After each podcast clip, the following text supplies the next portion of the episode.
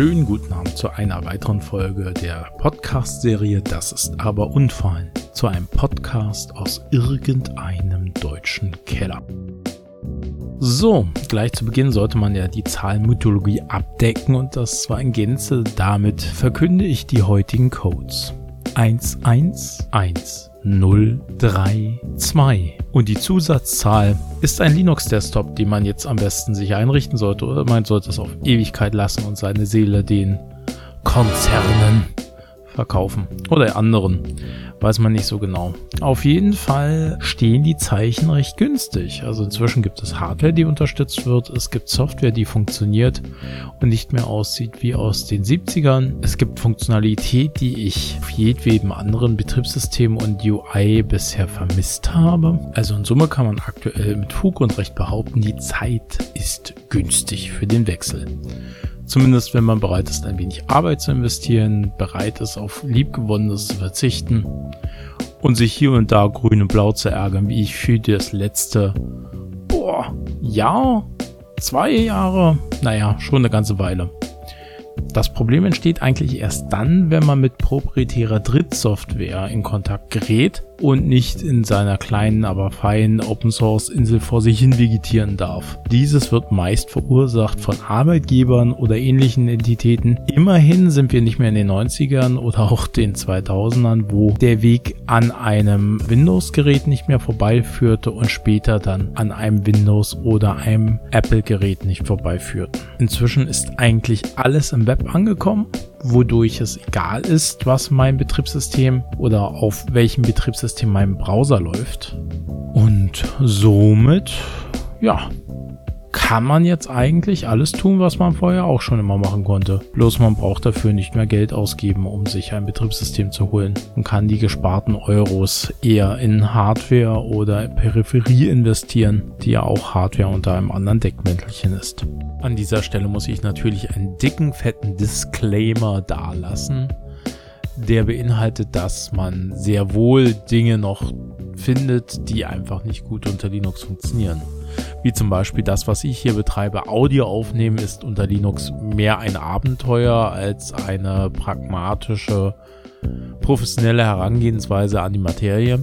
Was auch nicht zu 100% stimmt. Ähm, na, wie soll ich sagen? Wenn ich mir ein zugeschnittenes und äh, vielleicht auch ein wenig in die Tage gekommenes Linux nehme, um halt nur mein Keyboard mit dem Rechner zu verbinden, also das Keyboard, äh, aus dem die Klaviertöne fallen und nicht so sehr das, aus dem die Wörter fallen, dann äh, bleibt festzuhalten, das geht. Also es gibt spezielle Distributionen, die sich genau um dieses Themenfeld kümmern und sie funktionieren auch so gut, sowas halt funktionieren kann, generell. Problematisch bleibt es aber dennoch Audio, Video, multimediale Entfaltung sind halt Dinge, die eher am Rand der Linux-Community stattfinden, wie es scheint, und nicht so sehr in ihrer Mitte. Jedenfalls nicht bei denen, die Frameworks bauen und andere Sachen. Wobei auch das sich zunehmend verbessert. Wahrscheinlich einfach aufgrund der gesteigerten Leistungsfähigkeit der Maschinen, wodurch das halt alles nicht mehr so schwierig ist. Also man kann halt Rechenzeit darauf verschwenden, Audio-Samples von A nach B durch drei, vier Schichten durchzureichen. Naja, man bezahlt ein bisschen mit Latenz hier und da, aber eigentlich funktioniert es. Für den Endanwender, den Konsumenten, funktioniert es. Also Browser auf YouTube an und berieseln lassen. Geht. Mag da auch daran liegen, dass Unternehmen wie Google, Facebook und Co. durchaus in die Community oder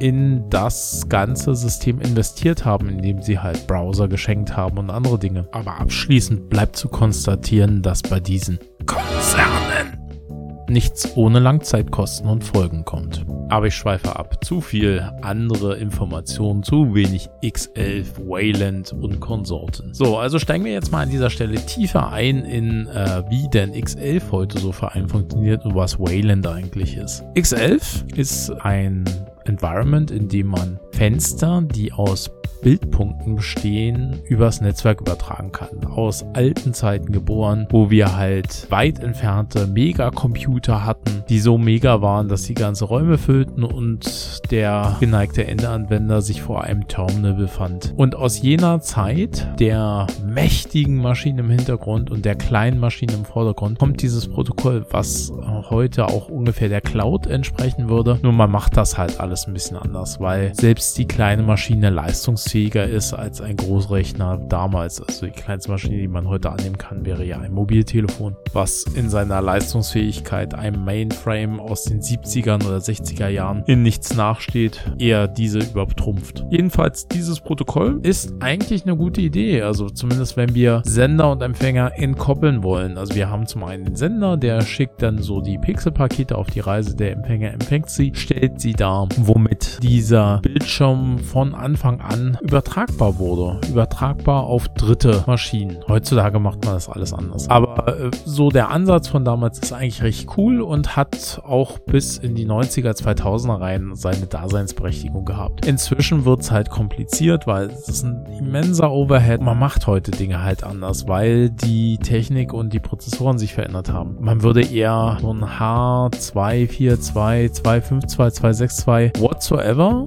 MPEG 4 Konsortium Stream nehmen, das Bild einfach einpacken und auf dem Endgerät wieder auspacken lassen. Da hat man dann halt auch vektorbasierte Grafiken drin, die von A nach B, also man kann so ein Bildschirm gut erfassen damit.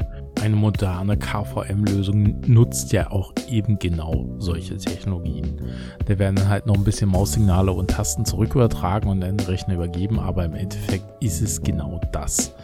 Wir erfassen das Bild, was irgendwie gerendert ist in einem Framebuffer, encodieren das, schieben das rüber und dann passt das schon. Die Prozessoren machen das nebenbei mit und dass es einfach mal nebenbei funktioniert, sieht man jetzt auch schön bei einem aktuellen Projekt, die PyKBM, pykvm.org. Aber ich schweife ab, wie konnte das noch schon wieder passieren? So, so viel zu X11 würde ich sagen. X11 wäre damit abgeschlossene Materie. War geil. Coole Zeit, geiles Protokoll und ähm, als es noch gegen Windows 3.11 anstinken musste, weit überlegen. Auch bei Windows 95 fragte man sich, was will Windows da tun? Aber heutzutage gegen die wobbelnden Bildschirme der großen beiden anderen Hersteller also auf der einen Seite haben wir ja die Apple-Welt, die durch, durch Design des Wobbeln von vorne bis hinten schon immer aufgefallen ist und auf der anderen Seite Windows, was sich jetzt in puncto Stabilität gemausert hat. Es ist einfach nicht mehr instabil und nicht benutzbar wie noch vor 10, 20 Jahren. Und an dieser Stelle musste Linux einiges nachholen und einiges verbessern. Das konnte man jetzt über die letzten 10, 20 Jahre auch beobachten, wie immer mehr Grafikkartentreiber angepasst wurden. Auch Intel, die ja sonst eigentlich immer nur den Dreckkübel über den Kopf kriegen, die muss man zugute halten. Sie haben ihre eigene Grafikplattform freigemacht. Ja, ich glaube, zu dem Zeitpunkt hatten sie auch nicht auf dem Fokus, dass sie mal Marktdominanz kriegen und irgendwie alle Laptops beherrschen. Glaube ich, stand nicht bei denen auf der Karte. Es war mehr so, wenn wir das jetzt machen, haben wir einen kleinen Vorteil vom Servermarkt darin sehe ich die Hauptmotivation damals jedenfalls, die Grafikkarten offen zu legen, weil war ja praktisch, wenn es im Hauptprozessor mit drin ist, hat es da halt gleich Grafik. Ja, auf der anderen Seite, was ist passiert? Wir haben AMD, die jetzt die Radeon-Karten besitzen. Nvidia ist immer noch für sich selbst, hat aber auch nicht aufgegeben, weiter Linux-Treiber zu schreiben. Kommt jetzt alle zusammen auch in Mining und in anderen Aktivitäten, die man mit Grafikkarten machen kann, die früher nicht so gefragt waren. Selbst bei Amazon und den anderen Cloud-Anbietern kann man sich Grafikkartenzeit kaufen. Also in Summe hat das Spiel sich stark verschoben. Aber was hat es dem Linux-Desktop gebracht? Na, es hat schon eine Sache gebracht und zwar Wayland. Wayland ist nun der Ansatz vom X11-Prinzip, sich ein wenig zu verabschieden verabschieden, um genau das zu haben, was man unter Windows hat. So eine Art DirectX Layer, der halt sehr schnell auf die Grafikperipherie des geneigten Computers zugreifen kann. Was macht Wayland jetzt so besonders? Naja, eigentlich nicht viel. Eigentlich gar nichts. Und eigentlich auch nicht besonders. Aber Das Prinzip sorgt dafür, dass vieles vom Overhead, den X11 nun seit den 70er, 60er Jahren mit sich herumschleift, weggeworfen werden kann. Und zwar in einer Art und Weise, wo wir auf einmal eher einen schlanken Layer von Grafik zwischen der Grafikkarte und dem, was auf dem Bildschirm die bunten Bilder zaubert, der Software hinbekommen können. Tja, und wie benutzt man Wayland? Das ist total kompliziert. Man nimmt sich modernes Ubuntu und klickt drauf benutzen. Denn es ist an und dann funktioniert es. Ähm, eine Einschränkung gibt es allerdings. Es scheint nicht allen Programmen, vor allem jenen, die den Bildschirm wieder aufzeichnen wollen, bewusst zu sein, wie jetzt ein Fenster funktioniert, sodass sie dann nur noch das eine Fenster, den gesamten Bildschirm erfassen können. Davon abgesehen, mein Gott, Grafikbenutzung ohne CPU-Load, weil alles geht direkt in die Grafikkarte, die rechnet das kurz und klein, zeigt die paar wobbelnden Pixel, die man so braucht, an und das war's. Und der Rechner rührt nicht mal mehr dabei. Dinge, die man eigentlich nur aus dem Hause Apple in letzter Zeit vermelden konnte. Rechner, die man einfach nicht mehr hört. Aufgrund von besserem Prozessordesign, womit sie sich anschicken, jetzt mal ordentlich den gesamten Markt aufzumischen. Und gerade aus diesem Grund, aus diesem Konkurrenzkampf, aus dieser Entscheidung, die äh, am Horizont sich abzeichnet zwischen den zwei großen Playern, finde ich es wichtig, äh, sich auf dem kleinen unabhängigen Dritten in der Mitte zu postieren, weil man weiß einfach nicht, auf welcher Hardware-Plattform es zukünftig weiter weitergeht, zumindest auf dem Endgerät. So, und jetzt bleibt die Frage, wo kommt jetzt alles zusammen? Wo ist das Ende? Wo ist das Alpha, das Omega, das Pi, vielleicht sogar der Pi? Wer weiß das schon so genau? Tja, für mich, ähm, der jetzt... Ähm, Okay, geben wir einen Abriss. Womit ging es los? Natürlich mit purem X11 und einer FVWM, einem Window Manager, den schon gar keiner mehr kennt. Dann Window Maker von Next beziehungsweise angehaucht an einer Next-Oberfläche. Dann natürlich Amiga WM, Ami WM.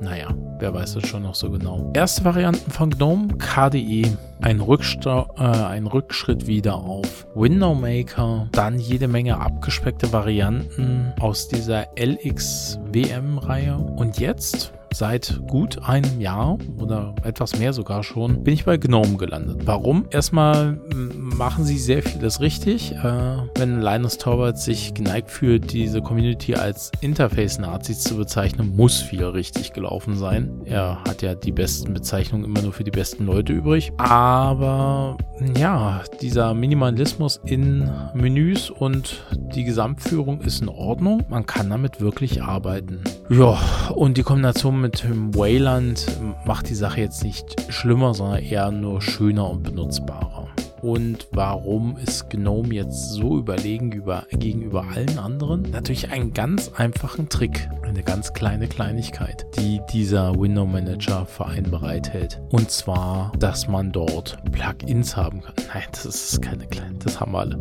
Nein, nein, äh, es gibt ein spezifisches ähm, GNOME Shell Plugin, welches äh, sich in die Verarbeitung von Links einklickt. Das heißt, jeder Link, der durchs System äh, übertragen wird, also ich klicke in einem Fenster meines geneigten Chat-Tools auf einen Link, setzen Sie bitte hier das Chat-Tool Ihrer Wahl ein. Mm, daraufhin geht es über den D-Bus im Rechner, also es ist ein objektorientiertes Bussystem, was alle Komponenten miteinander verbindet. Am unteren Ende ist der System D dran, oben ist GNOME dran und da fliegen alle Nachrichten rüber. Es ist halt ein Message-Bus. Jedenfalls gibt es die Möglichkeit, sich da reinzuhucken, einzuklinken. Und was dieses Tool jetzt kann und tut, ist ganz einfach nach URLs gefiltert Browser öffnen zu können. Es ist so ein grenzdebiles, geniales Feature. Im Endeffekt eigentlich nur eine Sache, die von äh, Mobilbetriebssystemen übernommen wurde, weil dort läuft es halt so. In einem Android oder auch einem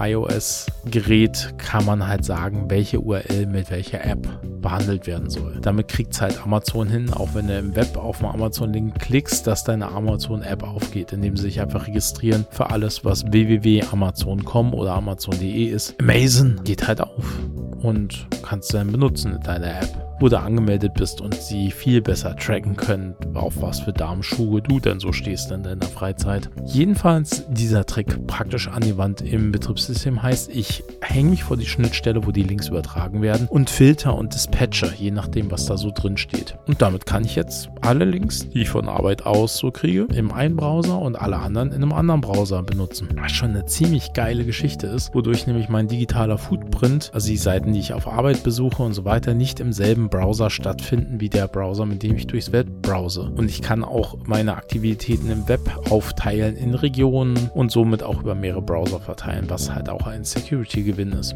Ja, so ein schönes Türchen. Und bezeichnenderweise heißt das Ding Bowser. Ja, sehr cooles Tool. Was haben wir denn noch zu sehen oder was haben wir denn noch hier, worüber man reden kann? Es gibt Notification Catcher. Es gibt eine ganz eigene Suite, um selber Plugins zu schreiben. Auch sehr schön. Argos heißt das also einfach Shell-Skripte, die in alle paar Sekunden ablaufen und äh, Inhalte zaubern. One-Time-Password-Generatoren, die funktionieren. Es gibt Printer-Manager und es gibt natürlich Gtile, weil ich habe in meiner Exkursion über die Window-Manager, die ich in der letzten Zeit hatte, einen ganz wichtigen ausgelassen. Und last but not least sei erwähnt i3VM einer der besten Tiling Window Manager, die es gibt. Was heißt Tiling? Tiling heißt, ich habe ja sowieso nur einen Bildschirm. Das heißt, die erste App, die ich aufmache, macht den ganzen Bildschirm voll. Die zweite App unterteilt den Bildschirm in zwei Hälften. Eine App rechts, eine App links. Ich will drei aufhaben. Okay, kein Problem. Rechts, Mitte, links oder oben, Mitte, unten und so weiter und so fort. Das Ganze ist ein ziemlich cooles Prinzip, weil Hintergrund Bilder sind für Luschen.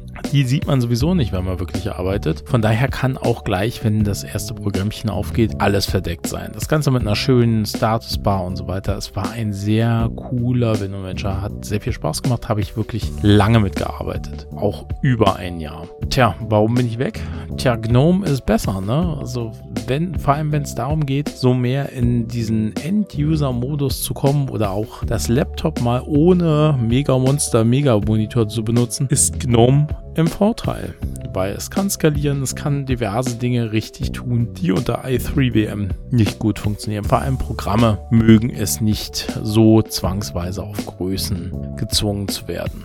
Naja, in Summe kann man das aber auch wieder kompensieren. Es ist sehr GNOME, es gibt ein Plugin, Gtile heißt das, womit man dann wiederum unter GNOME seine Fenster in Kacheln zwingen kann. Sehr cool, sehr toll. Was ist die Moral von der Geschichte? Andere Window Manager benutzt man einfach nicht. Stimmt auch nicht so ganz. Für einige ist KDE das Beste. i3VM auch noch sehr beliebt. GNOME ist geil. Auch Macintosh hat was Cooles. Auch Windows 10 hat seine Vorteile. Also das ist nun nicht mein Punkt. Mein Punkt ist eher, wir steuern auf eine Zukunft zu, die sich wieder unter zwei Konzernen aufteilt. Auf der einen Seite sitzt Apple in seinem weißen Elfenbeinton und auf dem anderen Microsoft in einem ziemlich langweiligen Bürogebäude in Seattle. Was wahrscheinlich inzwischen auch nicht mehr stimmt, weil die sind ja alle so hip und cool und Bällebad und gib ihm. Aber was bleibt für uns übrig? Für uns den Endanwender oder für uns den Power-User, was können wir machen? Also wir können zum einen glauben, dass die eine oder die anderen uns andere alle Probleme lösen, die wir jemals haben werden. Glaube ich nicht so dran. Wir können auch glauben, dass die Marktmacht das schon regeln wird. Der Markt regelt immer alles so vortrefflich, dass auch das schwierig wird. Also bei